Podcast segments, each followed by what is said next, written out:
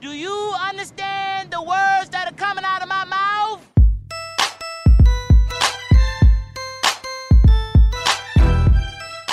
Hello, everyone. I'm Alan Stein Jr., and welcome to season 11 of the Raise Your Game Show. In this season, I sit down with a fascinating group of ex athletes from a variety of team sports to learn the most valuable skills and impactful lessons they developed on the court, field, ice, and sand. And more importantly, how they apply what they've learned to every other area of their life. Joining me today is Mariah Rouser, a former guard for the women's basketball team at Memphis University and VCU, and a current IT specialist for the U.S. government, as well as an assistant girls basketball coach at the nationally renowned St. John's High School in Washington, D.C. Before we dive in, I'm thrilled to announce that my new book, Sustain Your Game High Performance Keys to Manage Stress, Avoid Stagnation, and Beat Burnout, is now available for pre order and will launch worldwide on April 12th, 2022. Check out sustainyourgamebook.com for more information. And now, on to today's conversation. So, Mariah, you you had an exceptional basketball playing career. I mean, you're one of the best players to ever come out of the DMV area, which is a, uh, an area rich in basketball talent. And you had a phenomenal collegiate career, uh, both at Memphis and at VCU. And now, for the last several years, you've been working in, as we call it, the real world with an IT job with the government, as well as coaching during the evenings as you kind of look back on on both your career and the work you do now what would you say are some of the biggest similarities between what it took to be exceptional on the basketball court and what it takes to be exceptional in what you're doing now. There's a certain level of work ethic right? In business you need a resume right? So you need to have all these type of skills and you know education standards to get that job. In basketball you need you know skills as well. You need to be able to dribble you need to be able to shoot you need to be able to play defense um, you need to be able to um, be a leader. Um, so I just think those things cross over between athletics and business. And then also just the aspect of that there's a bottom line, right? So there's a bottom line in business, there's a bottom line in, in sports. And sports, you know, they want wins. And in business, they want profit, right? So if you are a part of a team and you can't help that team be successful and, and get wins, you're probably not going to play right so and then same for business if you're you know on a in a corporation and you're a private team and you're not doing your part they're going to see money loss in some form or fashion you connect to that and you know you're not going to be at that job for long so i just think that all you know connects in a certain way and i think that you know i learned a lot about business through through sports for sure. Uh, looking back on your playing career, what were some of the traits that helped you the most on the court? And, and how are you utilizing those specific traits now? I know you mentioned work ethic, which certainly is the foundation. Does anything else jump to mind that that allowed you to be so great on the court and now you're finding very beneficial in the real world? Yeah, I think uh, just a curiosity, a love for the game. I was always watching basketball. My favorite player is Kobe Bryant, so you know, unfortunately, Lakers played a lot of late games, but I was sneaking the hallway when I was younger and, then try to, you know, finish watching the game, um, you know, before before I had to go to bed. But yeah, curiosity, curiosity goes a long way. Sports create some of the best leaders. We just naturally have this competitive edge about us. We always want to get the job done. And then we know how to pull things out of our team members, get the best out of them. And then also just teamwork. Teamwork mm-hmm. is a big one, right? So teamwork, you have to be able to work with different people. You know, in business, you have to be able to work, work with people, you know, from all walks of life. And I've been able to experience that from a young age. Be able to respect what each person or individual is contributing to the team. Uh, I would say also adaptability, right? So, you know, in sports, right? Give an example, right? So if you're playing a basketball game and the team starts out in a man-to-man press, right? And then they switch to zone a few possessions later, you know, as a player, you have to be able to adapt and say, all right, go back.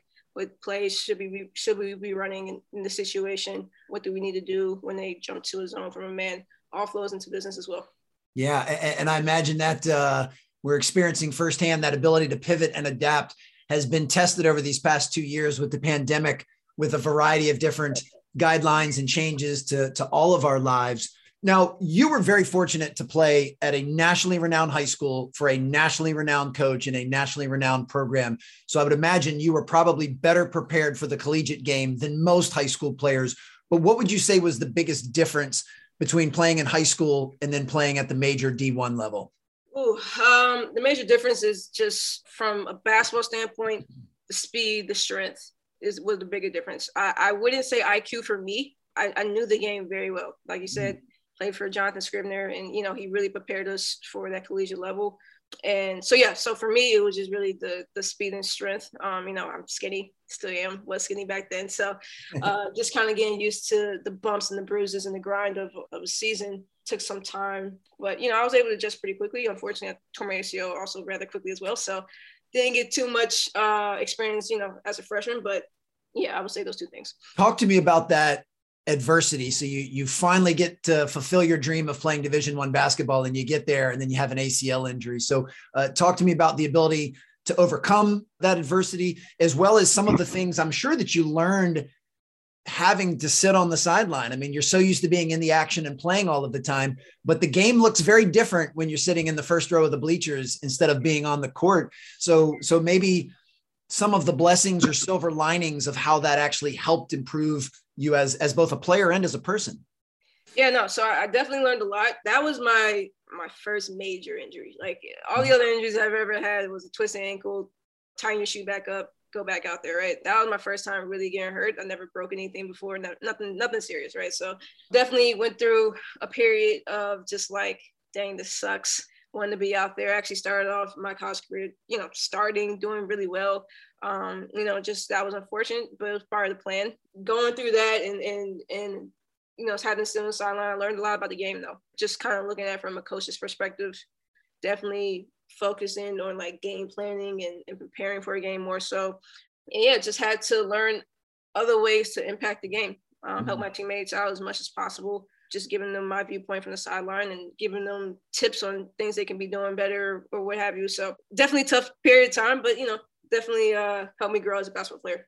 And I would imagine you didn't realize it at the time, but now you know how well that served you. Now that you are a coach and you're assisting Coach Scribner with the with the team, the things that you were able to learn then, I'm sure you'll be able to apply now. Uh, and certainly, as we all hope not, but if one of the young ladies you're coaching now were to suffer an ACL injury, you'd be able to mentor and offer a perspective that really no one else can. So uh, I'm sure there was some great value derived from that less than perfect experience. Uh, for sure. And I mean, we definitely had some people, you know, throughout my tenure go through some serious injuries. And, you know, I try to be there as best as I can, but everybody has a different experience. Um, you know, you just try to give little tidbits when you can and hopefully they listen. Yeah. um, but uh, if not, then, you know, you're here for them anyway. Now, now, many of our my listeners may not know, but I, have known Coach Scribner for a long time. One of the best guys I've ever met, a, a tremendous basketball coach, and you can probably speak to this better than I can. A pretty intense individual, yes, uh, yes, a pretty yes. vocal individual that he is going to hold you to the highest standard of excellence possible. And if you're not doing what you're supposed to do, the entire gym will know about it. Did that style suit you well? Like, how was, was that a big adjustment for you? You know, as a teenager in high school, playing for someone that's that vocal and that demanding, or was that was that actually perfect for you? Um, it was perfect for me because growing up, my dad was my coach. So, oh. you know, I don't know who can be harder on you than a parent coaching you. So, um, going from my dad to Coach Scribner wasn't um, a big adjustment at all. Actually, Coach Scribner is a lot finds a lot nicer way to say things actually. So not that my dad was mean or anything. It's just, you know, hearing things from your parents is, is always different from hearing it from another person. So, yeah. you know, Coach Scribner, yeah, demands excellence, right? You know, he's trying to get the best out of you and wants you to be the best player you can. Um, and you know, I loved it. Definitely appreciate what he did for me. Like I said, went to college with the high level IQ that didn't yeah. feel like I had to learn a lot. Um, definitely was able to just hop on the floor and, and, and, get to it. So definitely appreciate him for that. And, you know, still rocking with him to this day. I know. And that's, that's so cool. I mean, I think that's, I know as a former coach myself, the best compliment you can give a former coach is going back to work with them and work for them. How has your relationship with him uh, matured or changed over that time where obviously then you were a teenager playing for him and now you are a mature adult working alongside him? yeah, so I mean, I'm like I, like you said, I've known him since I was a kid. So obviously the dynamic has changed, but now we're, we're kind of we're friends, which is yeah. interesting. So you know, we just talk about life stuff. We talk about basketball outside of it is, is different talks now because now it's more from a coaching perspective. Uh, we reminisce a lot as well because you know those are fun times. Um, so yeah, our relationship definitely has matured. Definitely more so of a friendship, co-worker relationship now, more more so than a coach coach that, player. That's so cool. Now do you take it upon yourself to take any players under your wing, especially those that might initially have some difficulty with his coaching style and and and holding them to such a high level of accountability? Because I think for a lot of high school age kids, you know, you were very fortunate to play for your father who held you to that standard. But I think a lot of kids, when they get to ninth and 10th grade, I mean, it's like a cold bucket of water on their head. They've never had somebody hold them to that standard. So is that part of your role as an assistant is to kind of take players under your wing and, and show them the ropes? Yeah, it is. And I think the biggest adjustment from AAU to high school is now you're going six days a week. You know, once you get mm-hmm. into the the schedule of the season, you're playing, you know, two to three games a week. You know, it's just a grind. And then you got school on top of that.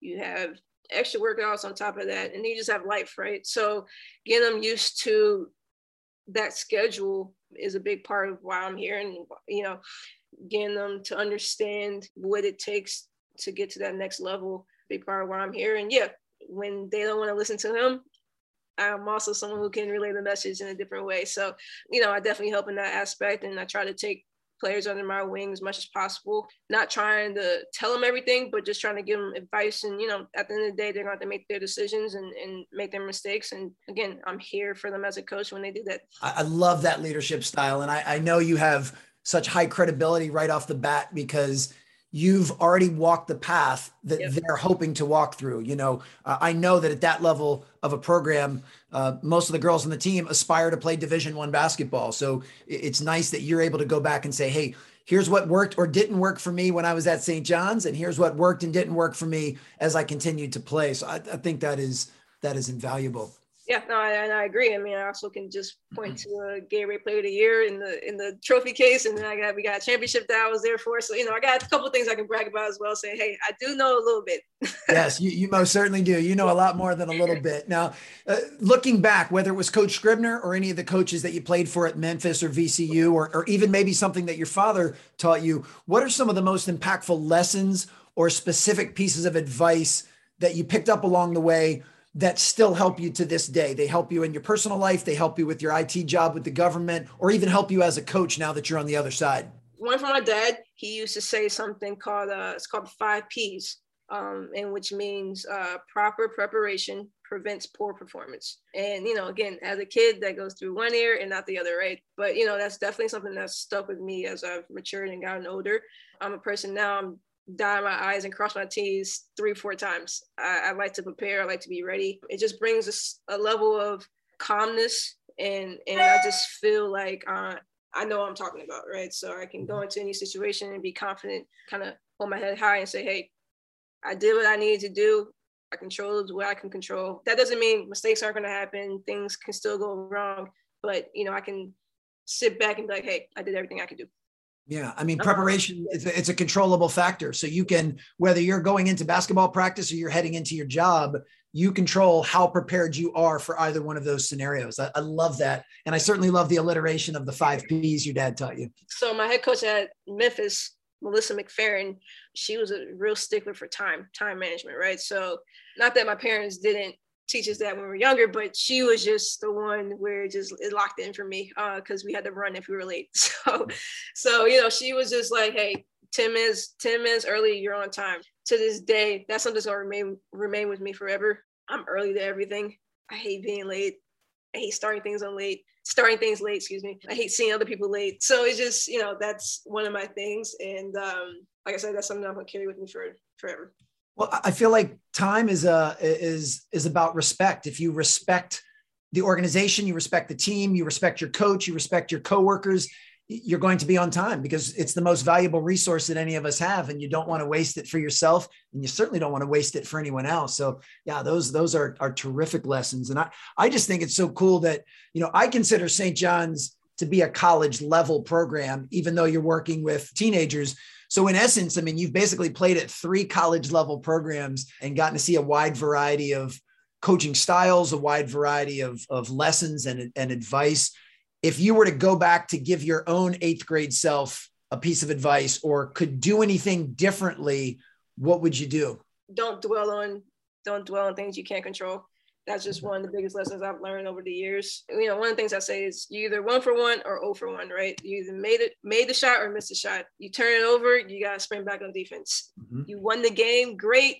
but you got another game in two days. You got prepared for, right? You can't dwell on things. Life is gonna throw you haymakers. It's it's okay to feel those emotions, but you just can't sit in it, right? I'm mm. I'm a person who's I, I, like solutions. I'm solution based.